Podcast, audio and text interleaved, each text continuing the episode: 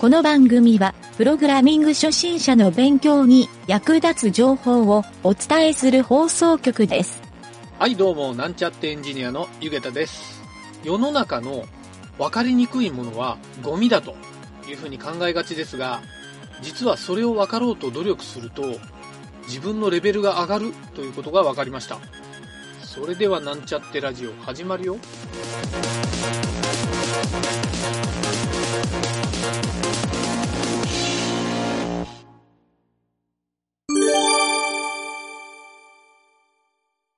はい、それでは PHP の学習のコーナ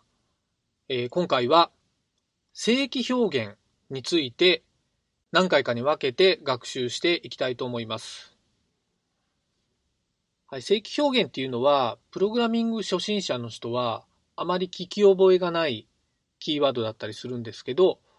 実はプログラムをやる上でですね、非常に重要な要素でもあるし、スキルアップするためにですね、ぜひとも覚えておきたい機能なので、今回のですね、PHP の学習のコーナーで、ちょっとその正規表現自体の学習も含めて行っていきたいなと思います。はい、まずですね、正規表現って何かっていうのを、ちょっとわからない人のためにですね、説明したいと思うんですけど、ネットで調べるといろいろな正規表現のページが出てくるんですが、大体どこも同じような説明をされているので、そこで調べてもらってもいいんですが、Wikipedia のサイトに何が書いてあるかっていうのをまず説明したいと思います。はい、Wikipedia のサイトは、これもですね、ちょっと見たい人はいろいろと詳細な説明がされているので、検索して見てもらうといいんですけど、冒頭ですね、正規表現とはっていうところに書かれている文章を読み上げると、正規表現とは、文字列の集合を一つの文字列で表現する方法の一つである。生息表現とも呼ばれて、形式言語理論の分野では比較的こちらの訳語の方が使われる。稀に正規式と呼ばれることもある。はい、こんな感じで書かれてるんですけど、ちょっと分かりにくいですね。これを僕なりに分かりやすく言ってみるとですね、正規表現は文字列の中に特定の条件の文字または文字列が含まれているかどうかを調べる機能。はい、こんな感じでですね、文字が含まれているかどうかっていうのを確認するっていう機能だと覚えておくのがいいです。はい、この正規表現っていうのは PHP 以外のどのプログラム言語でも基本的には大体備わっている機能ではあります。はい、ただし、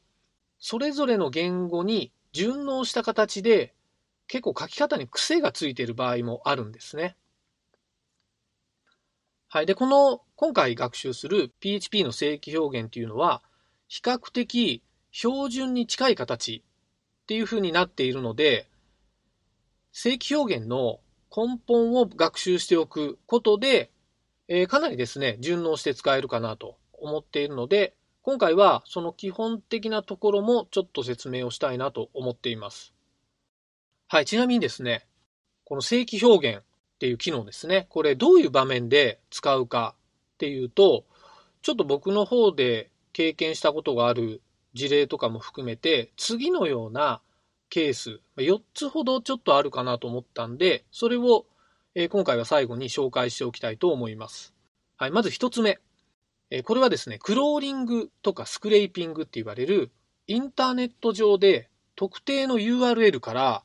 HTML のソースをですね、取得してくるような使い方をする場合あるんですね。その時に、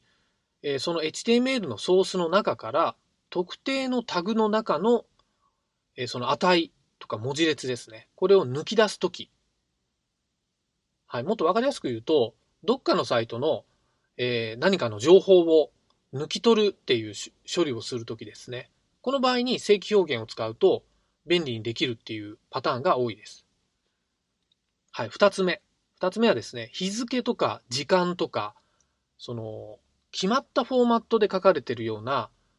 文字列ってあるんですが、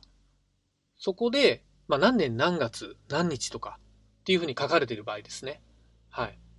この何年何月何日をそれぞれ値として抜き出すっていうこともできるんですね。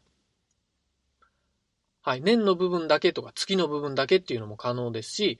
一旦配列に落とし込んで、年月日っていうのを、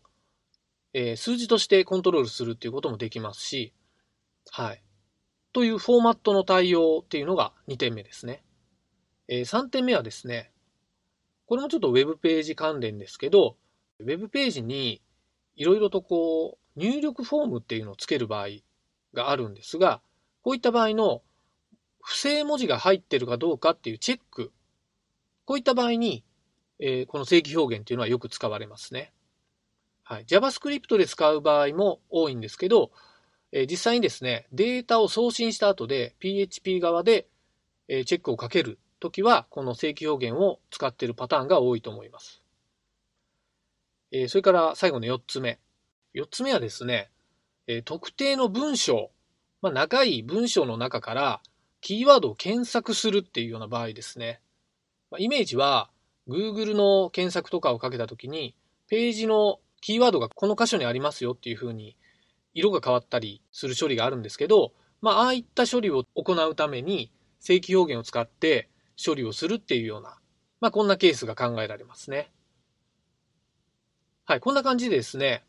他にもいろんなケースっていうのがあるんですけど、僕は今言ったようなケースでよく使うので、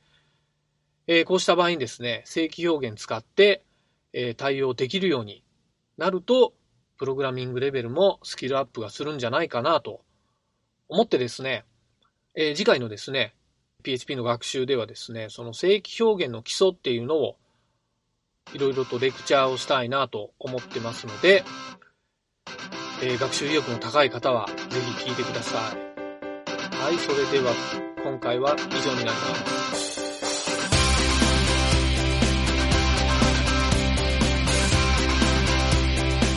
番組ホームページは http://myn.t.work/radio/